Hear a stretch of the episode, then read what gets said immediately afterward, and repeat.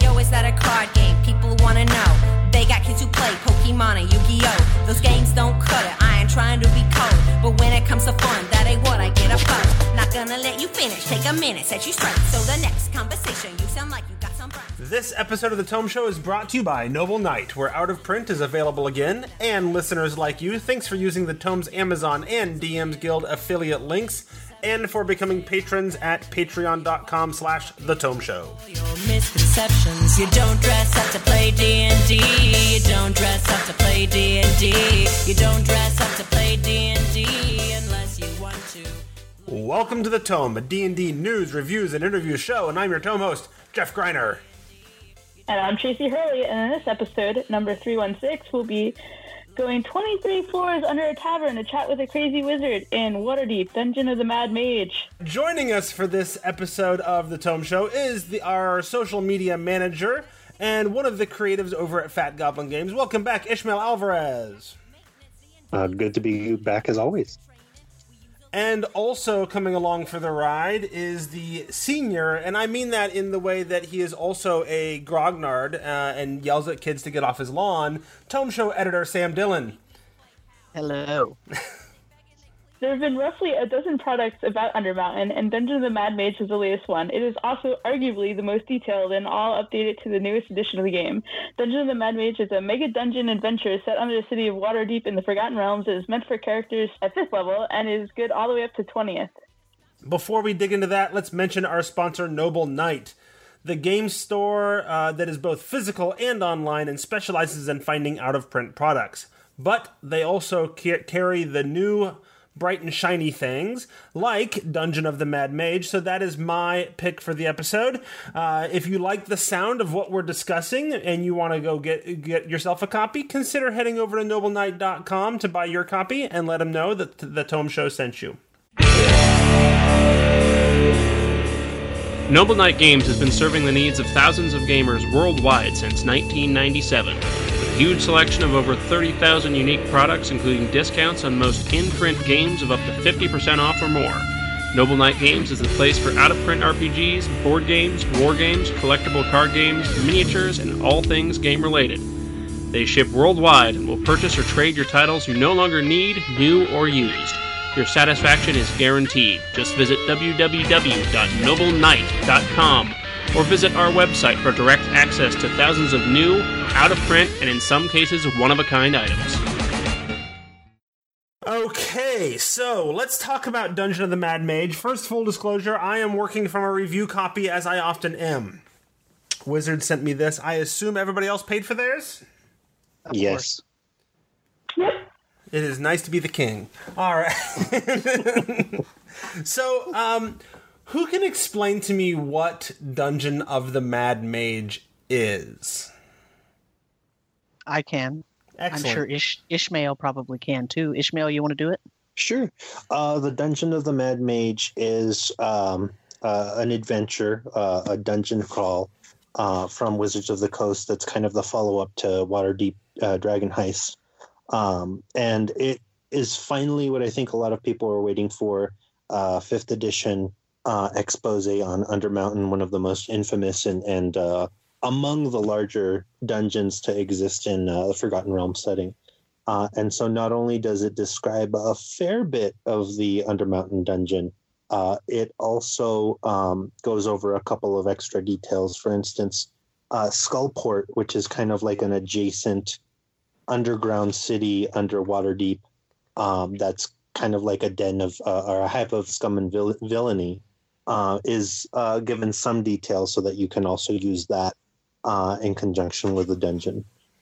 Yeah, Skullport never made sense to me, right? I've been I've been reading and interested in the Forgotten Realms since second edition, and the idea that there is a a seaport city under a seaport city just the physics doesn't work, right? A wizard did it. Well, and I think I, I think I actually recently got uh, a legit explanation from somebody, and it was it's basically that we describe Skullport as being underwater deep because you oftentimes get there through Undermountain and what have you by going under uh, Waterdeep, but it's not actually physically underwater deep. It's like underneath some some cliffs and, and mountains or whatever down the coast uh, from Waterdeep, um, and so that kind of explains it That makes a lot more sense. a ton more sense. but it's always described as being under Waterdeep, and I was like, well, how can they be? At sea level, but Waterdeep is also at sea level. If one of them is several levels under the other one, that that the physics that never worked for me. But if it's just not actually there, it's down the way a little bit, but you get there through tunnels underwater deep. Okay, I suppose I can. Mm-hmm. I suppose I can buy that.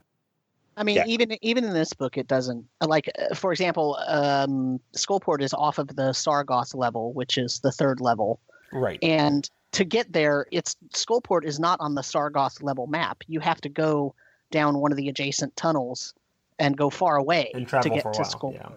Yeah, and it's on the Sargauth level, and that makes a lot of sense because I believe the the the port is that it has is from the Sargauth River that then dumps out into Right. the ocean. Exactly. So, so yeah. Um, so I don't know that it's ever very well explained in that way, but it's sort of implied, I guess, with how far it is on the map and, and all that. And and that was the the I, I I don't remember if it was an official person who answered it, who explained it finally to me, or if it was somebody who who I know should be official if they're discussing the realms, um, because there are a lot of non Watsy people that know a lot more about the realms than the Watsy people do. So. Yes. well, all all respect intended towards the Watsi people. Right. Yeah, no, I mean, yeah, absolutely. So, um that's what Dungeon of the Mad Mage is, right? It's it's a 23 level dungeon underneath the city of Waterdeep. Um and I found the design for this to be interesting because it's 23 levels and each level was designed by a different designer has its own sort of cohesive feel but is separate in some many ways from the other uh, levels of the dungeon uh, and so you get a lot of really creative ideas and, and interpretations and what have you uh, and so um, that's sort of what's going on. At the bottom of it is Halaster Blackcloak, who is um, this crazy, super old, immortal wizard um, who's who's been there in that dungeon longer than Waterdeep has been a city. Uh, who sort of is the one who like keeps messing with stuff and bringing monsters in because he thinks it's fun or whatever, right? Because he's Right. because he's crazy. He's the Mad Mage. And this this book actually gives a, uh, an uh, suggestion about what made him go crazy. Mm-hmm. That um, the the site of Waterdeep used to be an ancient elven city, and when the elvish people left, they re- cast all sort of magic uh, magical spells to re- to remove any evidence of their city ever having been there. And when they did that, they had to use such powerful powerful magic that it created knots in the weave. Uh, and since it created knots in the weave, uh, Halaster going down in getting closer and closer to uh, being exposed more and more to those sort of knots, which are anomalies, has made him go ever and ever more crazy. Uh, there's also another explanation, and that is that the the the dungeon itself cannot survive without Halaster Blackcloak. So anytime he gets killed, it reincarnates him. But every time it reincarnates him, he goes more and more crazy. He gets more and Oh, more sure. insane. So Yeah, so there's is- two two sort of suggestions in the book. Which is interesting as well because the dungeon, at least large chunks of it, have been around longer than Halaster has. Right? It goes back to those right. those ancient dwarven and elven ruins and whatever that that were. And, and the idea of the knot in the weave is an interesting explanation um, in terms of things that don't normally get described in the weave of magic in the Forgotten Realms. Um, it, I mean, it raises a lot of questions, but I, in the in the interest of narrative, I can just sort of wave my hand away and say, like, you know, Sure. fi- fine, right? Because because Yeah. how how long does one have to be exposed to a knot in the weave before it drives them crazy? Because literally, one of the largest cities in the entire world is sitting on top of it.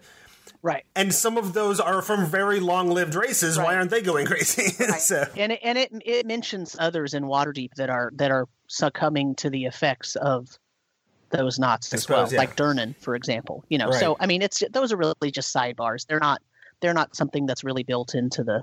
You know, it's just trying to give some background. somebody living on the knot in the weave goes crazy at the speed of narrative, right? Right. Exactly. So, okay, good. So, before we dig into sort of um, what we liked and how things function and some of the the questions that I have about this this book, um, I mentioned that it's 23 different levels, and each level is designed fairly differently from each other. There are s- some that seem to work really well in conjunction in like sets of two or three, uh, but mostly it it's very different sort of feels and different types of dungeons and whatever. Um, I want to ask everybody, what's your favorite? What which level of Undermountain in Dungeon of the Mad Mage is your favorite level of Undermountain? And let's start with Tracy because she hasn't talked as much lately. So I like the concept of Wyllowwood. Like Mhm. you said, you're in this dungeon and then suddenly you're in the forest. Um, but I also really dig the Matrix. The which one? uh, level 17, the CD. The Sea Deeps. Yeah, yeah, yeah. Because they've got the the pods they're putting people in, and and yeah, yeah. Yeah, so so so spoilers, spoilers. Uh, level 17, the CDs. There is a Ulitharid contraption that creates something called the Alter Deep, which is basically the Matrix. Yeah. Yeah. In fact, there was even mention like, uh, what was it? I think there was a sidebar or something early on that's like, hey, if they die, it's okay. Just have them wake up in the Yeah. in, in Alter Deep, and, and they'll have- just be there the whole time, and it'll all be fake, you know. And you can basically still do the whole thing, only they're in this alternate version of Waterdeep. And part of that, and I don't mean to get any sad or anything, it really reminded me of Randy. Um, because he, he he had done like this whole Men in Black thing for with Mm. fourth edition and stuff, so uh, I think he really would have dug that. Yeah. Friend of the show, former uh, co-host on Behind the DM Screen, uh, Randy, who died uh, a little while, oh, uh, more than a year ago now, right? Yeah, it's two years now. Two, yeah.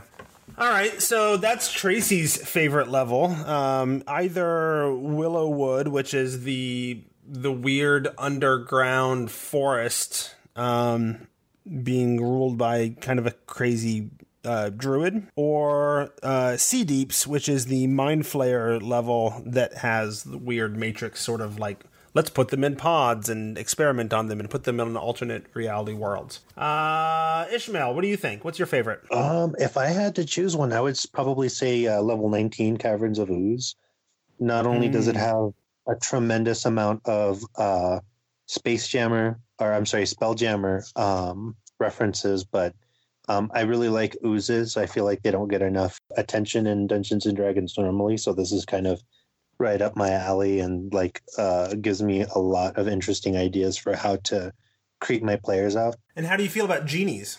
Mm, I could go either way on genies. see, see, I had similar thoughts on the Caverns of Ooze, except mine were. Uh, I liked different two out of three items, right? I really like the Spelljammer references. I really like the genies, and I'm pretty okay with the uses. So But Jeff, didn't you run um, out of the abyss? I did, and we did the we did the whole Battle of the Uses, yeah. Right, and, And so wa- that's maybe that's maybe why you're not as Maybe, and it went really well, and it was fun. But but oozes don't have like interesting personalities, right? maybe they do. Although, yeah, there. Are, I, uh, in fact, I think on this level there are sentient oozes. I kind of want to. I ki- would kind of want to like run this dungeon and throw in, um, uh, was it like Glabbagool, the the sentient uh, uh, gelatinous cube from Out of the Abyss, and just have him have it, it show up and and Yeah. work around. He could be like the maitre d Yeah. or a cummerbund. my Glabbagool had a in fact I think I stole this idea from Mike Shea had a, a full skeleton inside of it used to make gestures and things at, at the players so it could kind of communicate through through that often rudely so okay so the caverns of ooze is Ishmael's favorite Sam what's your favorite level Well, damn it, it's 17 and 19. so, uh, so let me tell you why. But then, then I'll 17 and 19 so by that- the way yeah. are sea deeps So, and caverns yes. of ooze So let me tell you why. Well, I like oozes, and I did not run all the way through Out of the Abyss, so I didn't. I'm not tired of oozes yet, so I like that one. I like the sea deeps because it has flumps, and and I, I like I like how they portrayed the flumps in in the level. It's got flumps, Il- Illithid, and Githyanki, and I Mhm. like how they did those. That that's a really nice level because it's sort of this culmination, and there's like three different factions. There's a lot of stuff going on there. Well, and and Sea Deeps is one that I feel like doesn't like on its own, it's fine, but it's really intended to sort of be with um, the two a- above it, right? Yes. Uh, Crystal Labyrinth and the obstacle course because you run into both Githzerai and Githyanki who are plotting against the the mind flayers of Sea Deeps. So, uh, so I, I'll I'll tell you my next choice. It's levels one, two, and three. Interesting. And here's here's why I say that because I think those three are going to be the levels that get the most consistent play together Mhm. before people get tired of the mega dungeon.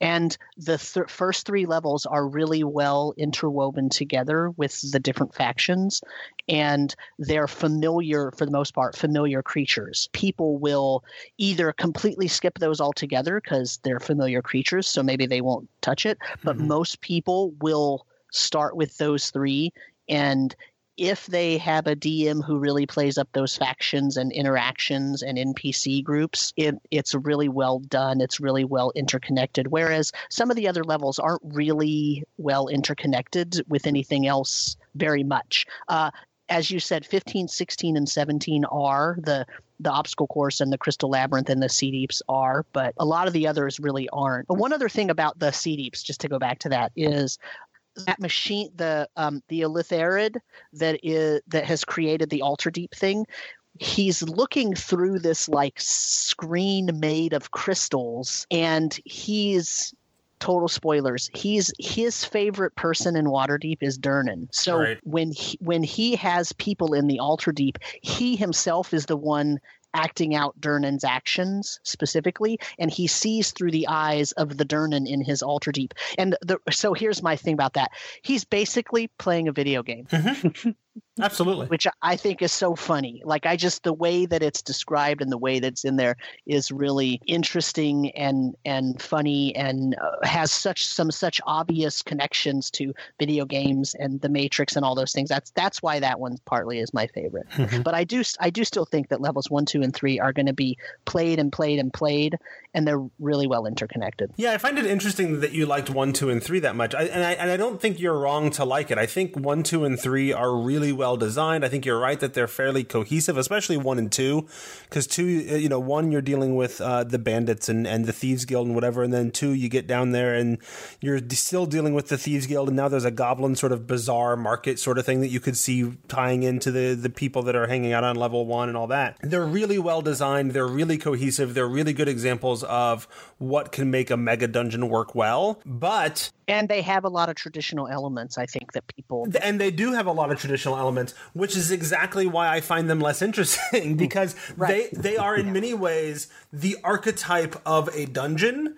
Which makes them completely non-interesting to me because I've been through 500 dungeons, right? But they're a really good archetype of what a dungeon, what the stereotype of a dungeon is, you know? Yeah, that's why I said familiar. Yeah, it's very familiar. So I guess it's my turn. I really wanted to to say that one of my that my favorite ones are like the crazy ones, right? I really like the Caverns of Ooze because I really like the Spelljammer, and I would totally want to have my players like go down further in order to get the helm, uh, so they could get get and cast wish and get the ship out and fly around and do spell jamming. Right, this is an introduction to spell jamming, So that's a thing that that I w- was interested in. Uh, I wasn't sure I would like it until I really read through it, and then I discovered I really think the obstacle course level is super fun. Where there's an actual like disembodied uh, uh, announcer voice that's like mocking the PCs as they go through and fail at different challenges in the obstacle course. It's basically just a big. Uh, it, it- it's just full of traps and including teleportation traps that then is designed to split the party up. So it could be a nightmare to run.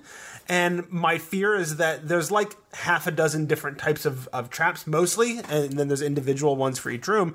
But the the ones that are described as sort of like here's here's the half a dozen different traps you that you'll typically run into might get tiresome after a while. Um, but I like the zaniness of it. Right there there were some others that I thought were super zany as well that are escaping me right now, like uh, Maddgoth's Castle where the big bad is a fairy dragon and it's a little like miniature of a castle floating in, in a in a in the cavern or whatever and when you approach it you actually shrink down to the size that you fit into the miniature one and suddenly the fairy dragon becomes like a giant dragon. You know there's there's wacky craziness there that I think is super fun but ultimately I think what I'm gonna name for my favorite is uh, Vanrakdoom, which is level 18, um, and is interesting to me because it's it's unique. It's not zany, right? I think the zany ones would be super fun because if you're doing 23 levels of Mega Dungeon, running into like two or three levels that are like, ha ha ha, that was funny, uh, is a nice sort of change of pace, right? You know? um, but but you need to have the other serious ones to make that work, right? And I think Vanrakdoom is interesting. It's a, it's a it's actually a, a, a under the whole level is like a temple to Shar, right? Uh, it was founded by uh, a Waterdhavian who went down there in exile or whatever and became a Death Knight and um, all that, and then suddenly came to the realization that the bad guys never come to of, hey.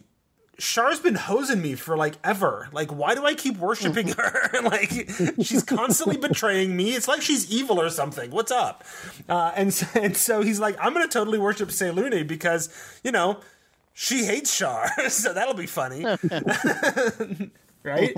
uh, but then it has the interesting things like there's a shadow dragon there, but the shadow dragon, which was Vanrak's original like mount or whatever, is actually um, a cursed bronze dragon, and you can end the curse, and then you've got an ally a, of a bronze dragon, and th- there's there's fun and interesting things there that are um, like deep seated in the setting in a way that makes the setting interesting and important. Like so often in an adventure or in a, in a dungeon, especially the setting, like the Forgotten Realms, as the setting um, becomes sort of incidental uh, and not really that important. It's the window dressing, right? But this is a level where the the setting is actually important. Not that you have to know all the lore, but you get to discover the lore and the setting a little bit through um, this Temple of Shar and its current inhabitants, which includes a cult of Shar, a shadow dragon, and a vampire as the major factions. So and some uh, uh, hobgoblins, right? Yeah, yeah, yeah. So I, I thought that was an interesting one. As much as I want to mock my PCs, or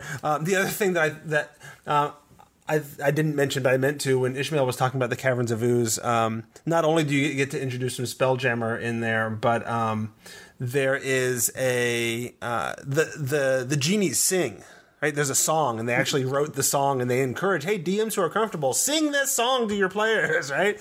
And I totally want to like break out that karaoke mic and start belting out a tune to my players. So there's my thoughts, I guess. I went through a lot of things, but but there's my favorites, and I think that gives us a good sort of hint and, and taste of what is in uh, this version of Undermountain and how it functions and how it works without necessarily having to do a, a, a level by level sort of breakdown because that would take seven years. I'm not sure it would be useful. I, yeah, I don't know that it is either. You know, if people want that break that that level of a breakdown, you probably should just buy the book, right? so right. Mm-hmm. Well, I mean, there, there are some things written online. I'm, I'm sure that where yeah. people give those breakdowns and whatnot, and sure. there, there's enough out there that I think people can figure out if they want to buy the book or not. This might help them, right. but us giving a level by level breakdown probably would not help them. I think probably what's going to happen is we're going to talk about the things we liked and didn't like and what we thought could be improved upon or whatever. And sure. then that's going to be more informative more for them than just going through level by level what's in there. Yeah, I think that's fair. So, so the first question I want to ask, though, the first deeper question I guess I want to ask, it has to do with the description of this product, right? It is a, it is described as a level five through twenty um, adventure, and I don't know that I'm convinced that it is. I'm not. Con- I don't know that I'm convinced that it's a level five through through twenty thing, and I'm not convinced that it's an adventure. And like one of the things I wanted to point out um, too, because when you're talking, you're saying like as you go through all the levels, but some of these levels, some of these parts of the dungeon actually are for the same level characters.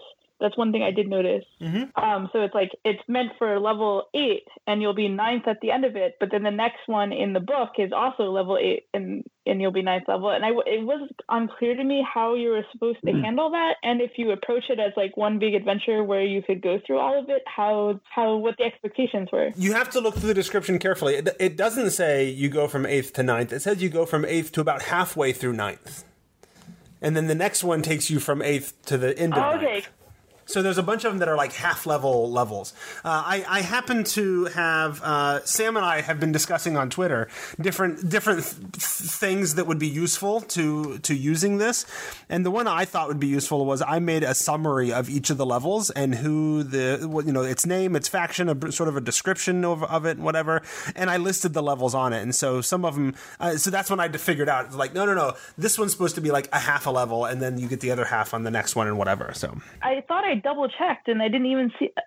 Maybe I don't know. Anyway, sorry. yeah, that's Go fine. ahead. Yeah, no, I, I agree with you though. There, it's not always easy to figure out what they actually mean when they when they describe who this level is for, like what Mhm. you know, what kind of group and whatnot.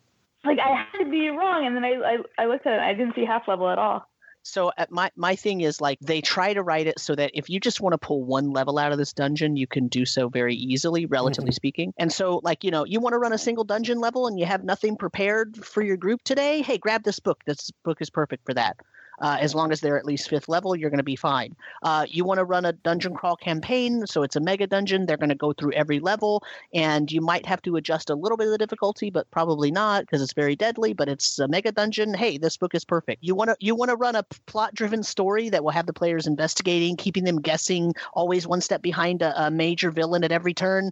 Eh, that's not what this book is. Right. Exactly right. Yeah. The, I mean, each level kind of has a story, but Mm-hmm. but but there's no hook or goal, or there's very few or very light hooks and goals for the players in terms of what they're supposed to do as they interact with that story. The the idea that you mentioned that you could very that this is designed so you could very easily pull a level out here and there and use it that way. That's exactly why I created this PDF with that table of here's sort of what the levels are, and and so at a glance I could be like, oh, my players are level twelve. What are my options? Okay, this this will fit in where they are right now and what they're doing. I'll I'll throw that dungeon at them and just pull that one level out, and I think they would work. Like they're they're all really well made. They're really well designed. I I give all the kudos in the world to the to the people, the designers and the writers who worked on them. Um, but it does not come to, like there is not a cohesive narrative. There is like I cannot imagine a scenario where I can explain where I can set up a story that would convince a bunch of fifth level characters to go into level 1 and stick to it all the way to level 23. And can I also say it's not really a sequel to Waterdeep Dragon Heist? Well, cuz if it was it would have to be an adventure, right? It would have to have a narrative. But Uh, I mean, it's it's only very tenuously connected. It's only really because it happens in the same city. right. And I gotta say, you know, uh, it's being called kind of a sequel, but you know, every movie that takes place in LA isn't the sequel of the last movie that took place in LA. I mean, it's just you know, you can make a stronger connection if if you played through Waterdeep Dragon Heist and you made the Xanathar the main villain. Uh, what was that? I think the spring or the was that the summer? But Well, it's one of them, yeah. uh, it's one of them, and so you can do it a little bit, but it's still not. But even that really only carries you through to the second level of, of Undermountain, and then you lose the, Right. the, the Xanathar Guild. Um, yeah, so so you're right. It's not a sequel, um, and and in fact, like Dragon Heist presents uh, a very compelling narrative-driven uh, investigation story, uh, and then if this was the follow-up, it would be a completely different. It would be a complete shift in the campaign in terms of what you're doing and, and, and what the game was going to be about. I don't hate this product. I really like it, but it's not an event. It's not an adventure. It is a setting. I, you know, I, I think that um, lots of people who run mega dungeons would disagree with you that it is an adventure. I have. It's not an adventure like any of the previous fifth edition adventures that have a major storyline, a major villain or two, and some giant plot. That's true. It's not that. I, I've been in mega dungeons that had narratives and had a story to tell. And I don't know how you can call something an adventure if it doesn't have a story to tell. So that's where I'm at. I think we're going to have to agree to disagree. so, Well, and I, I guess number one, I don't.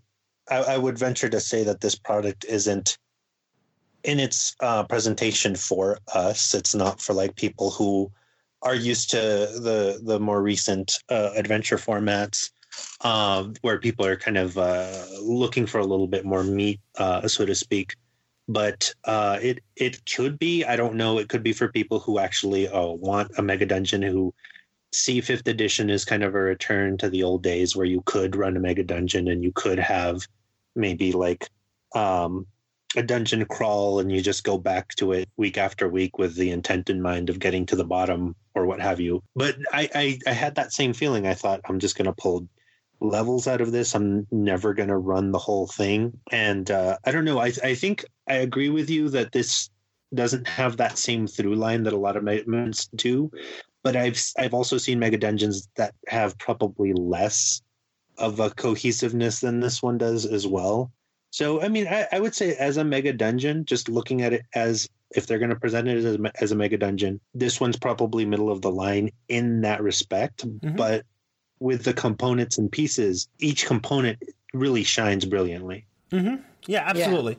Yeah, yeah. and and notice, Jeff, I said some people would yeah. disagree with you. Not that I did. okay. Because I here's here's my thing. This book has a ton of little small story things and mm-hmm.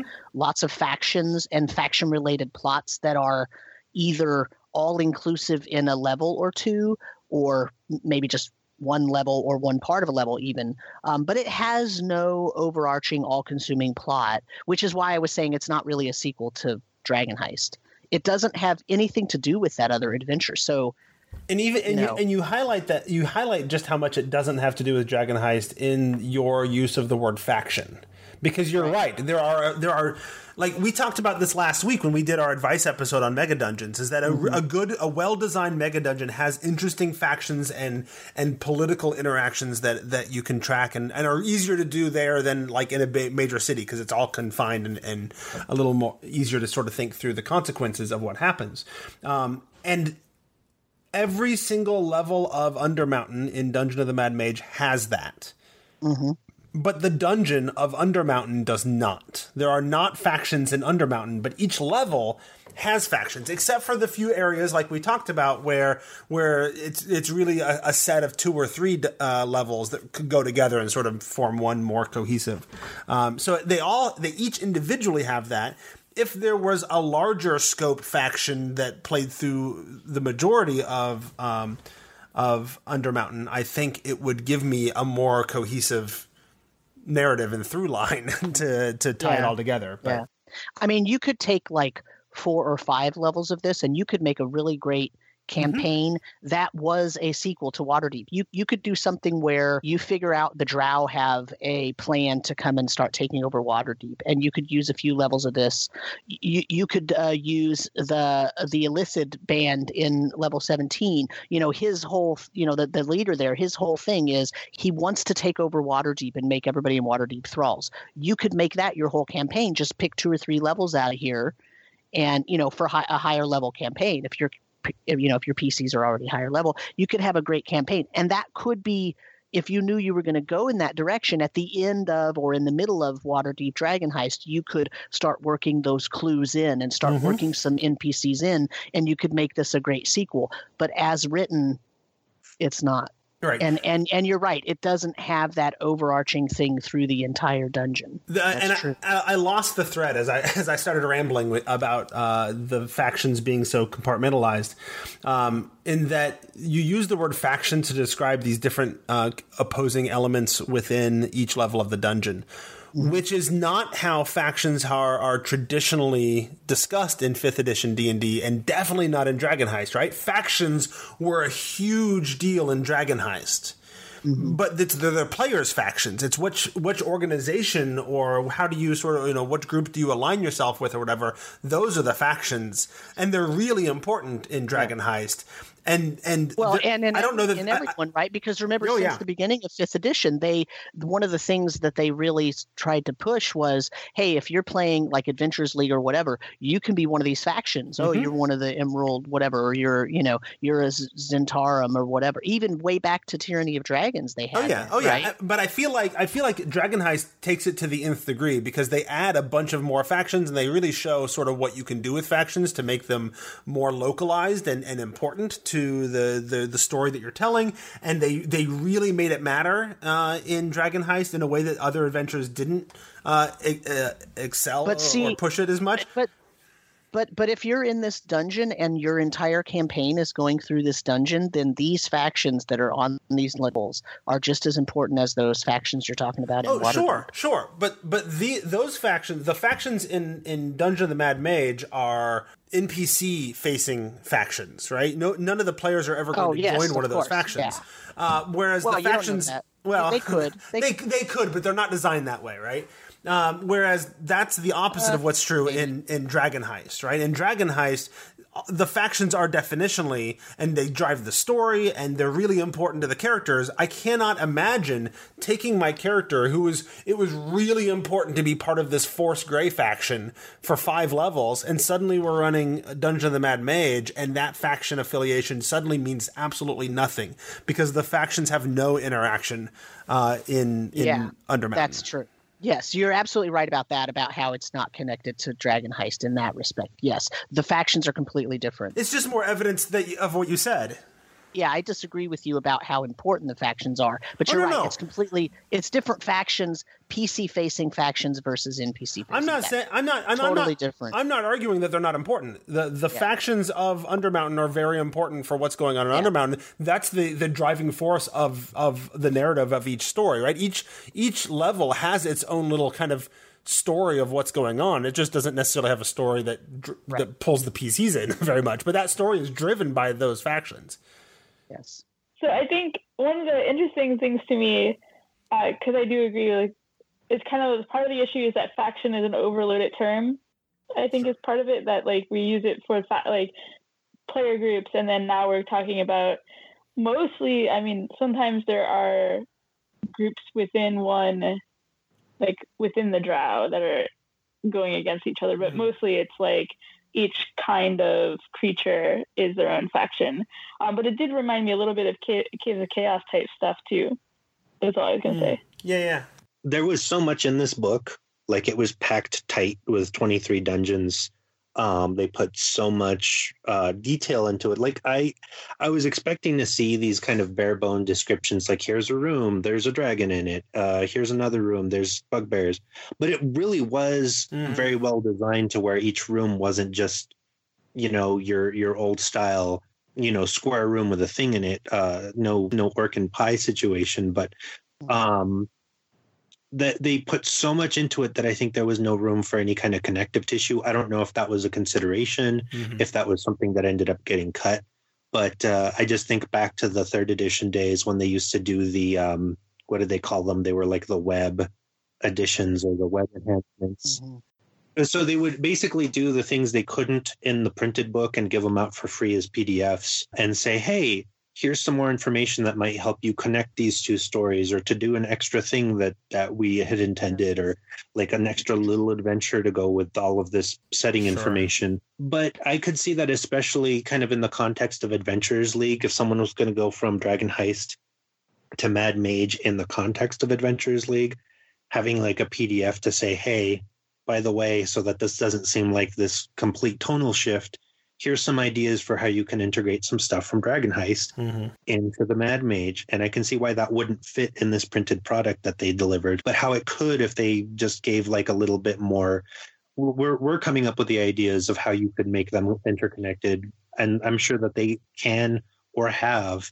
Uh, and that would have been a really neat product. But uh, uh, obviously, we we didn't get such a such a thing. I don't want to lead people astray. I will absolutely use any and every level of this dungeon.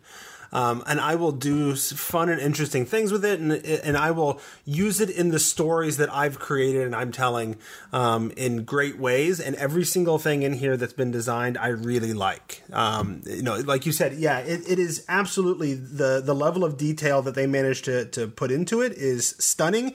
I have some of the older like box set editions of Undermountain, uh, and it's a massive map of lots and lots of rooms, and then like twenty of them them are detailed, and then there's just like they don't they don't even number all the rooms, right? There's just here's Right. just a map with a bunch of empty rooms. Eh, fill stuff in, and I'm like, I, I don't I didn't buy a massive box set product so that I had to do all the work myself, right? And so I just never used it. Uh, this is something I will absolutely use because I can pull it off the shelf and be like, hey, I need uh, I, I I want my my players are in a situation where they're heading into these ruins. Uh, it's an old dwarven mine. Hey, Dungeon of the Mad Ma- Mage has the Terminus level, which is I think 19 or 20, uh, or one of those higher level ones, right? Um, that that's an old dwarven mine. It's got some really fun and interesting things, things going on in it.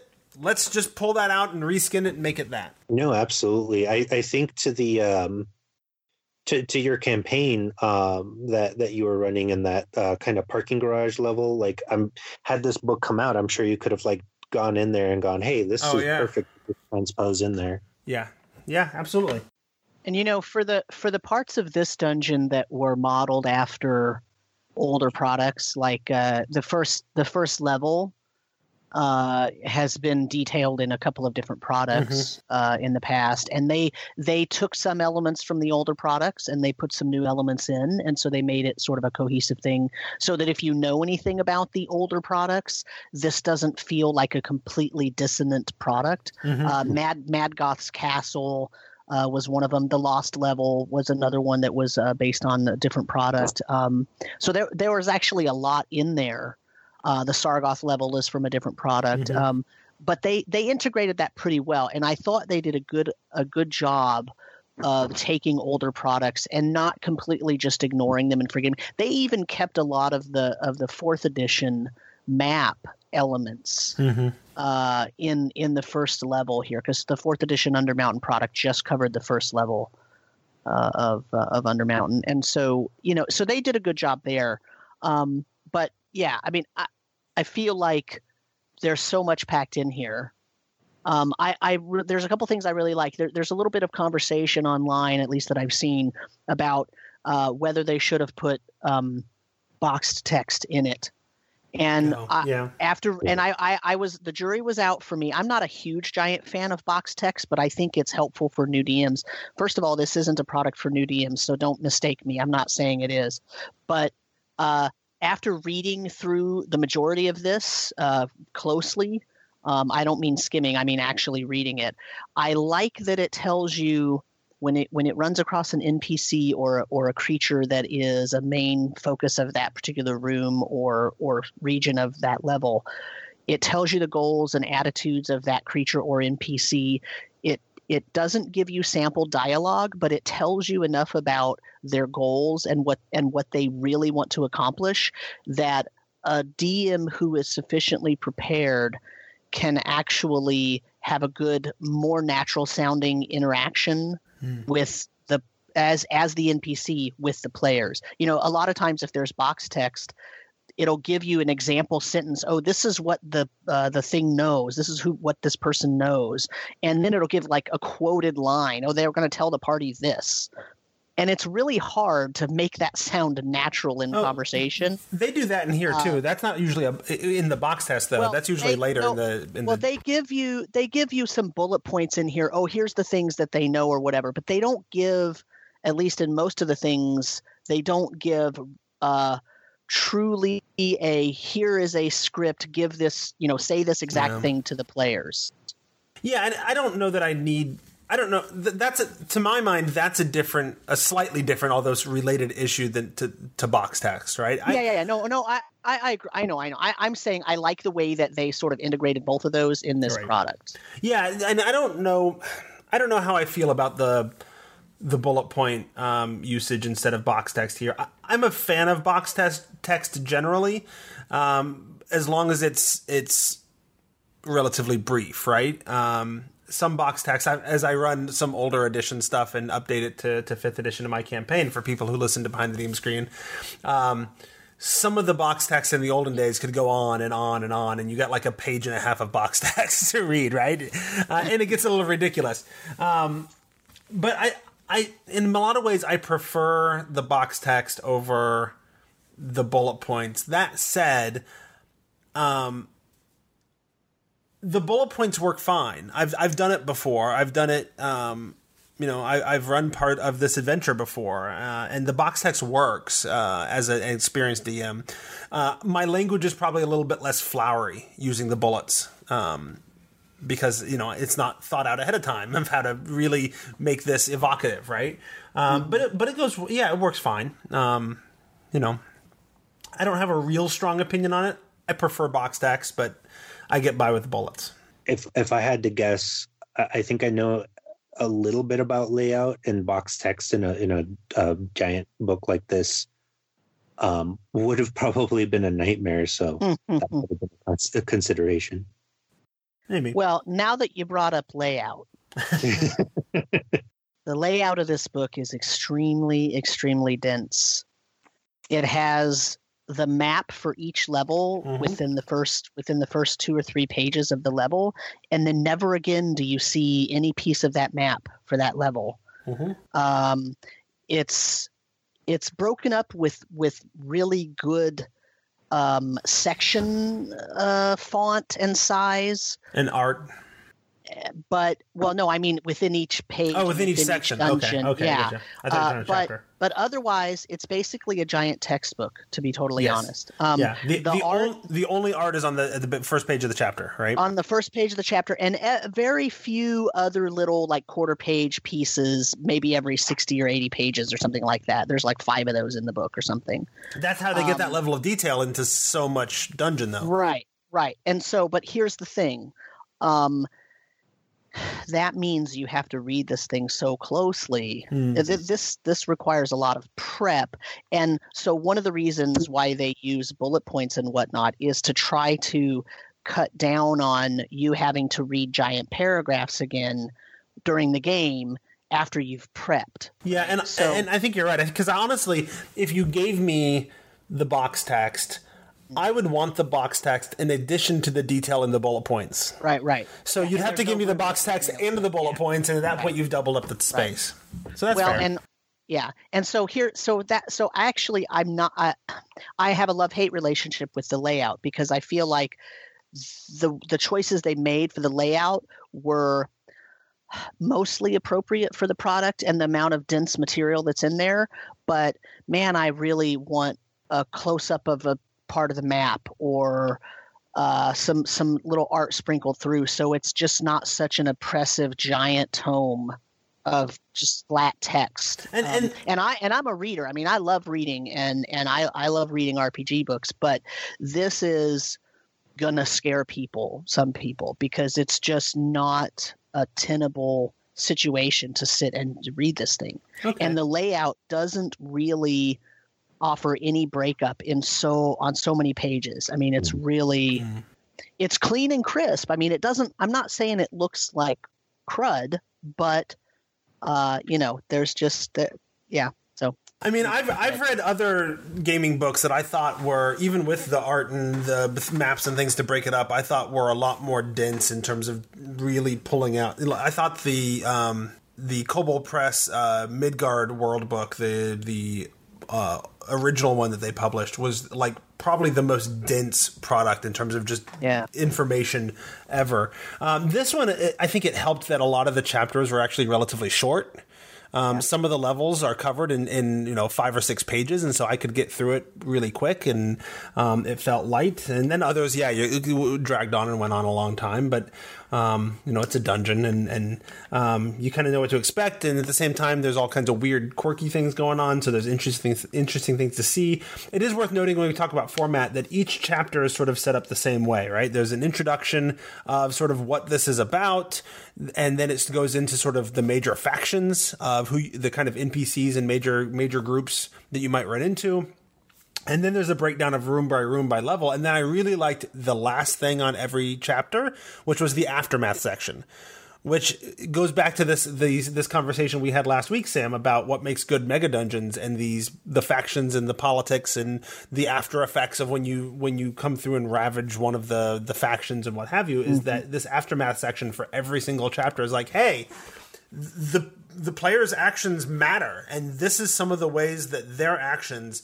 will change the entire dynamics of this level of the dungeon um, if assuming they left anybody alive you know so right uh, and right. i thought i found those to be really like that's where the story ends up living, right? Uh, it's just not anything that drives my, my players to go deeper, not necessarily. So, but it's it's interesting and it's uh, narrative heavy. And I do think because you did mention it as a dungeon, one thing to point out with this in particular is that like it's not like you can just easily move around wherever you want. There's like gates to get to different places, and there is um, some magic just doesn't work the, the way you would expect it to within the dungeon, which we hadn't really talked about before. No, that's true. Yeah, magic doesn't quite work the way it normally does. There are these elder runes that Halaster has set up in a bunch of places that do weird and interesting things.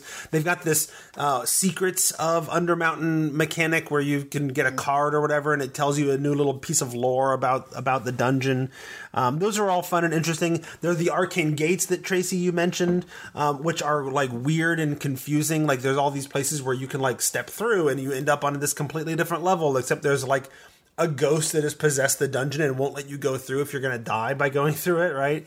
Um, uh, and and and the, the the arcane gates I found to be this really intricate, confusing web. So speaking of PDFs that I've thrown together. um, uh, Sam and I were both talking about, hey, this would be a thing, and then I had some some time and was taking a break from some work, and so I I did it. I went through the entire book and I and I made a, a table of every single level and which gates are in which rooms and where they go. Um, so you can kind of Right.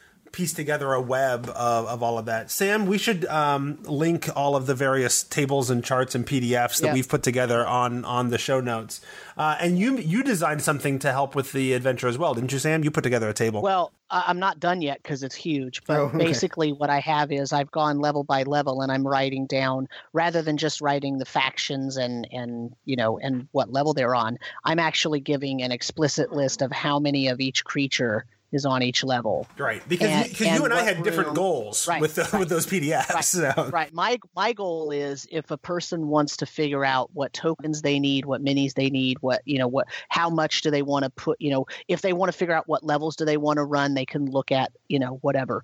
Um, and I'm all, I also did one for treasure. So I have, you know, the creatures, how many of them are, what room are they in, what's their CR, Hmm. and you know in, in what faction they belong to if they belong to a faction and then treasures uh, what it is how much it's worth what its actual value is any notes about you know uh, also what room it is in and, and any notes about it Mhm. so because there's a couple of cursed items uh, that aren't a super duper extremely detrimental and then there's some cursed things that are uh, so I wrote notes about those. So that that's really for a person who's pr- really prepping this to run it.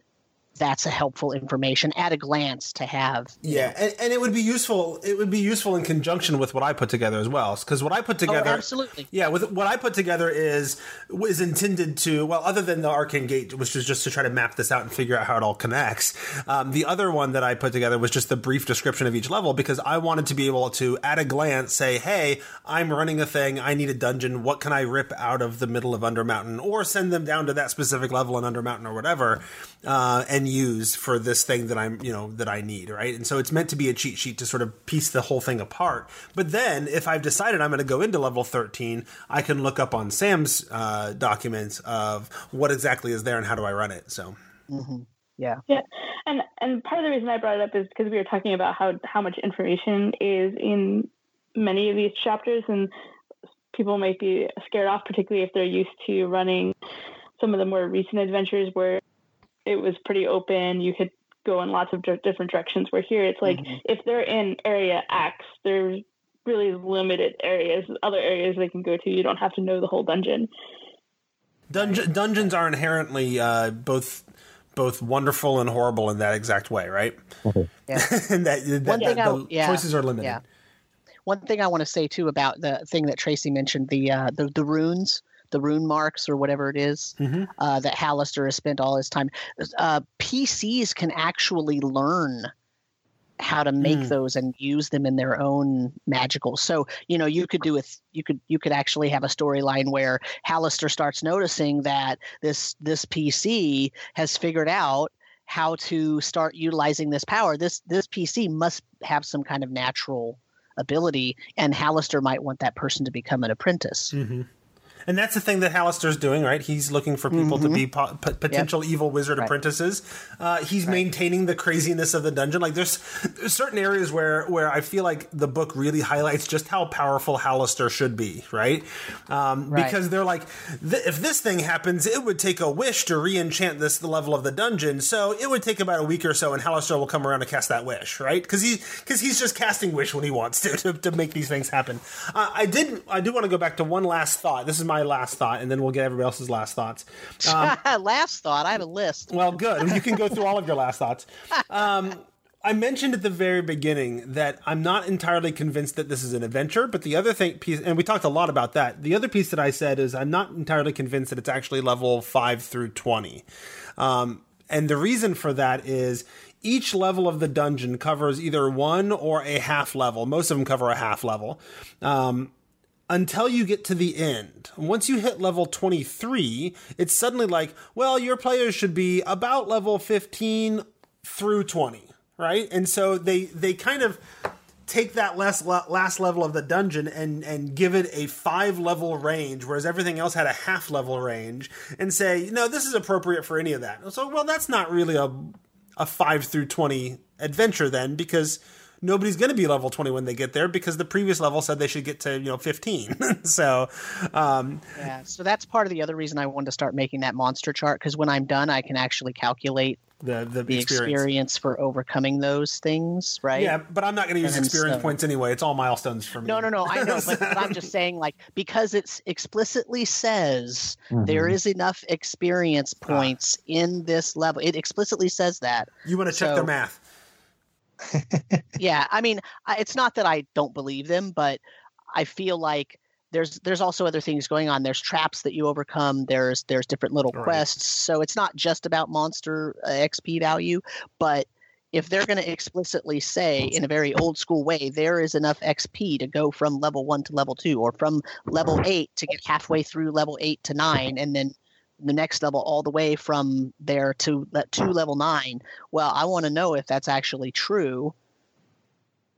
Mhm. um, or if i need to actually milestone it or right? sup- or supplement it with other things or whatever. Right. because because ultimately like if i was actually running an undermountain campaign i would have them going back to the surface on a regular basis and having things going on in the city of waterdeep as Sure. well. So- absolutely. Yeah. Yeah for sure. All right other other last thoughts. I know sam's got a, a laundry list. Yeah. Um, should we should we have everybody give their last thoughts and then let sam go through his list? Sure. all right, ishmael last thoughts. Uh, so just kind of piggybacking on what was just said, um, the best mega dungeons or just large dungeons that I've ever seen uh, feel a little bit more organic because each level is so different, uh, and because, as we said, they they're expected to be cleared out. Uh, maybe not in every instance, but they actually say, "Hey, if you if you go through every room of this dungeon, you'll be level 20." um, it seems more like it's a fire and forget. You finish one level, okay, now you're on to the next level. Uh, it doesn't feel like having to go back to the surface and then coming back to level 20 means any anything more than just um, you know procedurally going through each one. Whereas most dungeons I've seen that are kind of like on this scale, you have to worry about things repopulating. You have to worry about things happening, uh, even as you leave the dungeon and come back right gargoyle Right. statues might like reform or you might have to worry about like a different uh uh kind of trap that only happens like in this season or whatever um so that it just seems like okay once you're done with a, a level of the dungeon it, you kind of shove it to the side and then just move on to the next one without it being one cohesive piece um I think and is that so. Can I ask a question about that? I Yep. felt like as I was reading it, that's part of why they put Halaster's Gates in there. You know, so you So that- skip Yeah. sections so that you could skip once you've gone through, and you wouldn't Right. have to worry about that sort of traditional restocking. But you're right; it kind of undercuts the well, dungeon. but but there there is some restocking specifically discussed too, because there's certain areas where it's like, hey, if the PCs like you know destroy this faction or whatever, these are the other creatures that will wander in from the the ex, you know connected tunnels, or if you free the Marid or the what was the or the Dow, the genies on the Cavern of Ooze level, uh, th- there's an opportunity to free one of them from their bondage, uh, and and it, it explicitly says in the aftermath section, yeah. And then Halaster's like, well, I guess there goes one of my genies. That's annoying. I guess I'll go get Nefrit and and throw him in there, you know. And so uh, and so it, it, because Halaster's crazy. If if the dungeon doesn't repopulate itself, he'll take care of it, you know. Yeah. It doesn't. It Doesn't it also say like what happens to Waterdeep if you if you clear the first three levels, you've cleared the sort of buffer layer, and now all the really bad things are going to go. on. Oh. so sorry, Ishmael. I totally commandeered your. No, and it's it's fine. I think it was that kind of idea. There's there's definitely a nod to it, but I think it goes back to that initial idea that's like in the first few pages of finish this thing Diablo style and go through every level. Like that's kind of how they tell you to tackle it, but then there's hints and clues in the story for how it actually has impl- greater implications both between itself and and and uh, Waterdeep uh, as well. So, I mean, I guess that changes my mind a little bit, but um, I, I think that it's still the presentation of it is still is still a little bit wonky towards the idea of it being a me- mega dungeon. Okay. Tracy, last thoughts? For some reason in my mind, I kept kind of actually picturing it as uh, the spheres from Team of Horrors, like because they're kind of like these little terrariums each level. Although I know some of them are interconnected.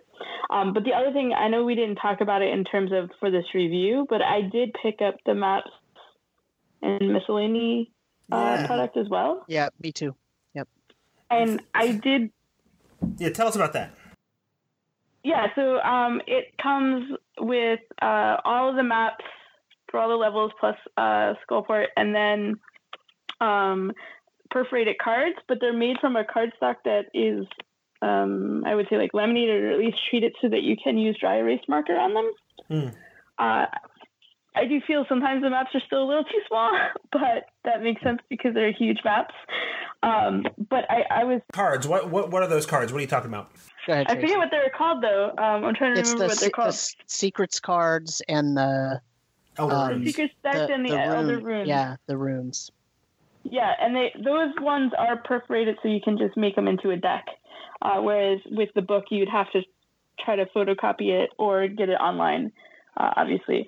But um, because you guys you were talking before about wanting to take just take something out of the dungeon and run it, um, even totally separately, and I think these maps do help a bit with that.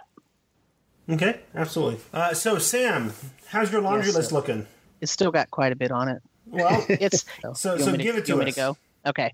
Uh, so some good things. Um, uh, well, depending on right uh, preference, but they're they they do this thing where they have the headings of some of the sections and and they have these sort of cutesy, funny names that reference sort of modern memes. And, yeah, they do. I thought that was great. yeah and and the thing is like i saw some people complain about it because they didn't want the dungeon to be funny they wanted to be more serious but the thing is that you're not telling the group right. that they're going into this area and this room is called the whatever That's totally um, DM facing. The players never yeah, interact with that. right exactly so so that's why i'm okay with it like I, I i might also complain if it changed the tone of the game for the players as the game was in session you know it might might be a problem for me but but i don't really consider that but it is kind of fun to it makes it fun to read is was my Mhm, point Absolutely does.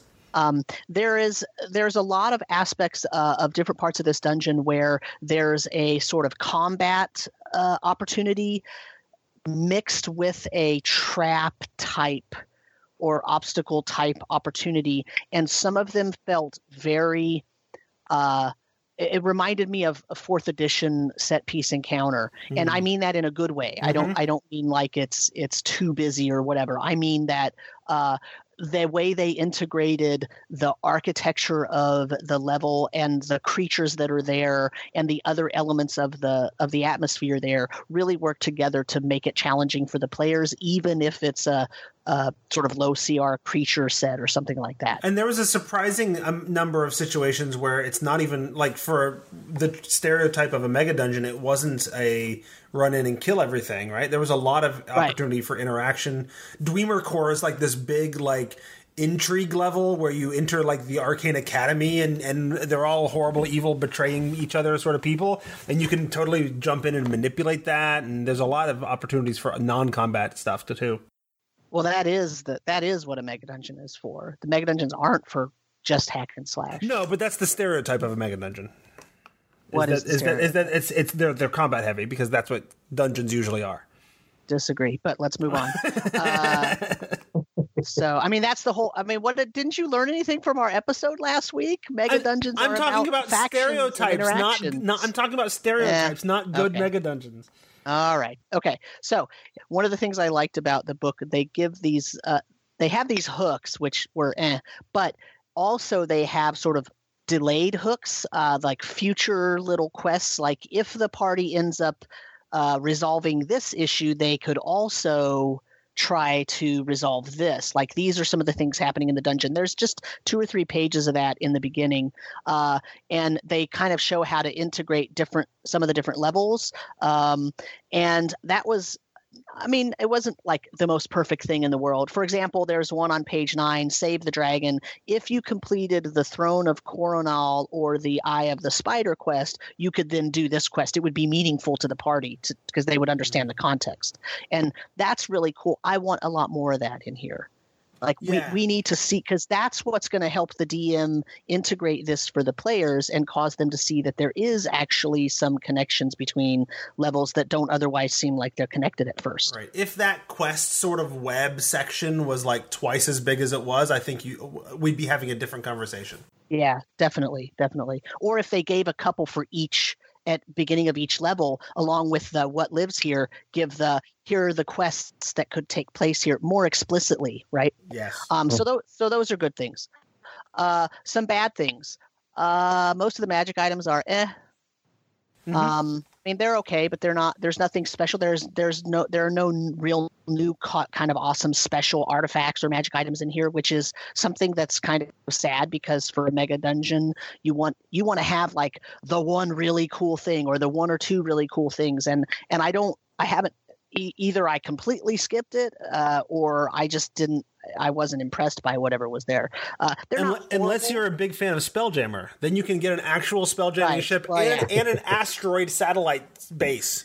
yeah. guess what I guess what I'm not a big fan of. So anyway, uh, and if, if I could intercede really quick, I'm, I'm going to Sure. say again in the in the context of Adventurers League, if I had to guess why they didn't put some big awesome artifact in there, I'd say if someone was playing this through Adventurers League, they'd have to do some kind of finagling to go. Uh, you probably can't keep that item or, or some such. Uh, Yeah. And I can't remember where, when this was written in the context of like the rules that just came out that say what items you can get or whatever. yeah, yeah, but I mean, yeah, I, I get it, but I don't play Adventurers League, so for me, that's a that's a uh, a real missed opportunity for this. and I sympathize Right. with that. Yes. Yeah. Um, the other thing that they do in the beginning is they give this little sidebar about the six goals of Halaster. Like, what could he be do? What could his goal be? And how, you know, the thing is here. Here's the problem with it. They really make no real difference to the players, to the PCs, unless the DM really focuses on trying to show how Halaster is going towards those goals. And I suppose you could say that about any of this dungeon, that none of it really makes any difference unless the DM does the work to sort of show how it's all related.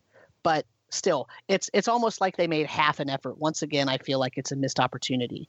That the the goals of Halaster, and then give me some examples of how I could make him do those things, mm-hmm. right? One really huge missed opportunity, no vertical map. This is a multi-layered dungeon, and some of the levels themselves have multiple layers Mm. and I want to see. I know it would be difficult, but hello, that's why I'm pin- spending fifty bucks on the book Right. because I want the designer to do that work for me. I don't want to have to do it. And also, there are some parts of the book where the players, the PCs actually, see like carvings of the side view of certain levels. But yet there's no example of that in the book, which means Mm. I, as a DM, have to go Mm. through and make that handout myself. Right. Because I'll tell you what, if I say this is what you see carved into the side, They wanna see it. 30 37 is the first uh, incident of this, and I wrote it down because I was so like incensed that they didn't give it to me in a picture. right? It, they there's a side view map carving of the different areas, and my players are going to say, "Where? What's it look like? Well, I want to see it." Which means I, I I have to make that first. There's also levels where it's like, hey, there's a giant chasm in the middle of this part of the dungeon or whatever. It's like, really? Why isn't that running into the one below it? You know, what's going on Right. here? And, Yeah. and a vertical Right. map would, would explain that. Right.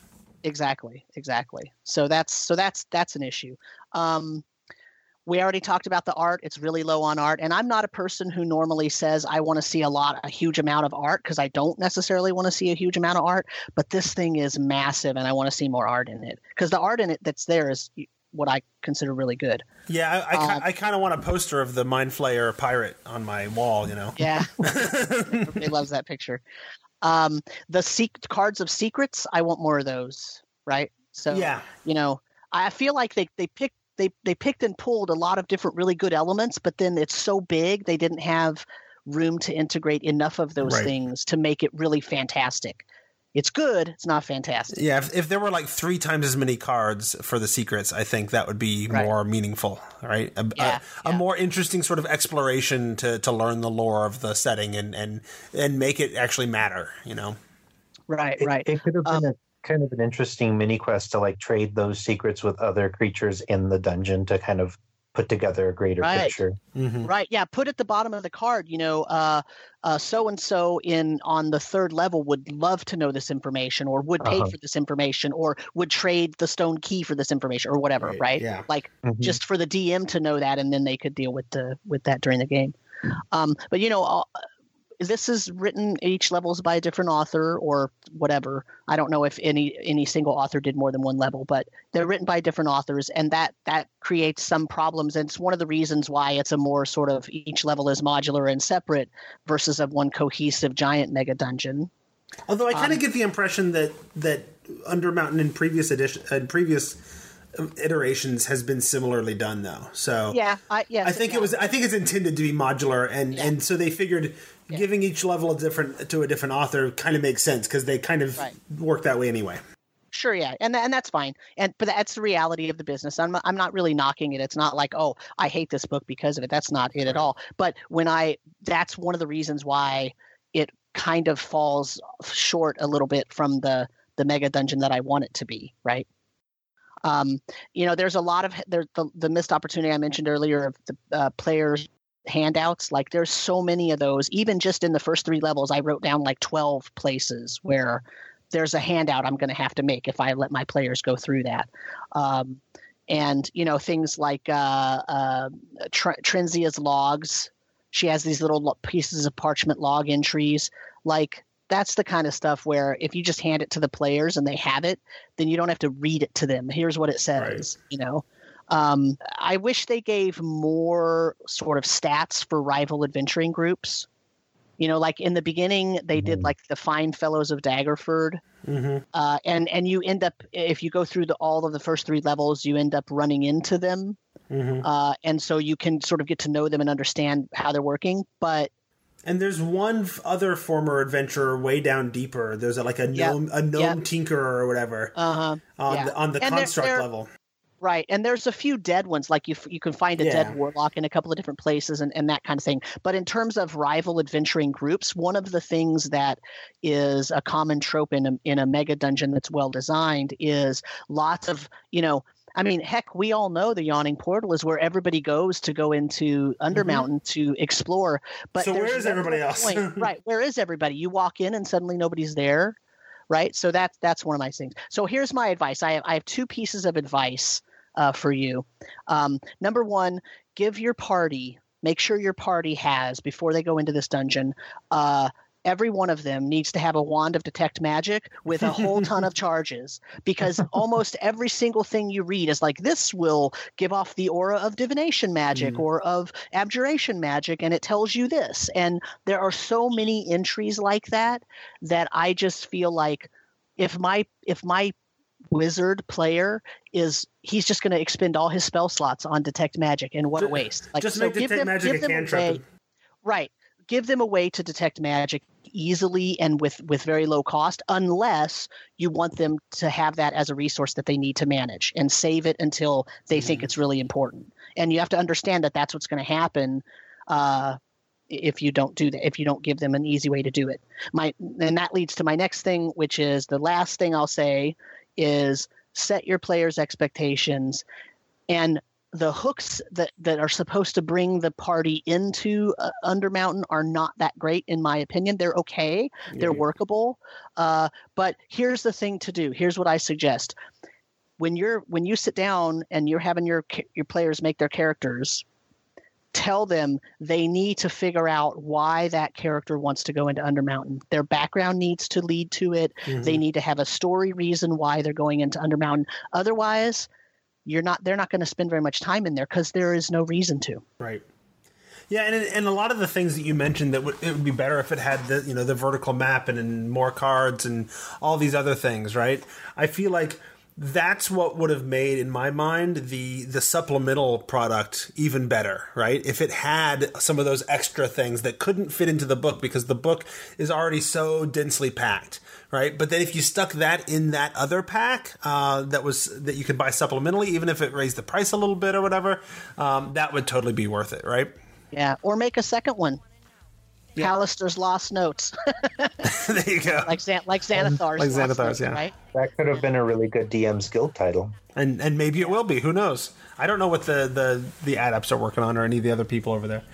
All right, so can we go ahead and wrap it up? We're at an hour and twenty minutes now. so- Yeah. Yes. Yeah. Sorry. All right, very good. We'll call that the end of the episode. We'd like to say thank you to our sponsor, Noble Knight, to listeners who support the show on our affiliate links with Amazon and DM's Guild, as well as those who support us directly at patreon.com slash the Tome Show.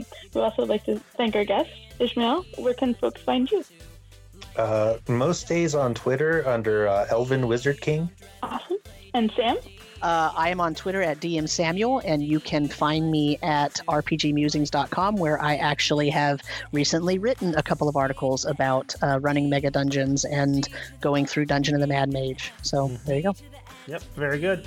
Uh, I saw your article. Uh, you uh, you wrote that like what right after we had our, our conversation about it for the advice Yeah. episode last week. So it worked out really well. I well. actually had it, most of it written beforehand, which is why I had that list on that So episode you, too. you there you go, there you go.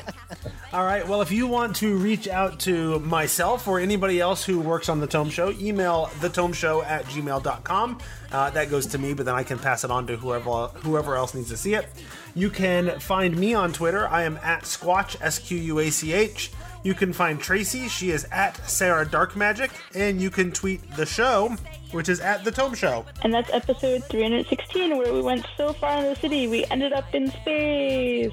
In this episode of The tone, the tone, the tone, the tone, the tone, the tone. clearer for your misconceptions. You don't dress up to play D&D. You don't dress up to play D&D. You don't dress up to play D&D unless you want to, like me. You don't dress up to play D&D. You don't dress up to play D&D. You don't dress up to play D&D unless you want to, like me. You don't think we fancy? Let me teach you about class.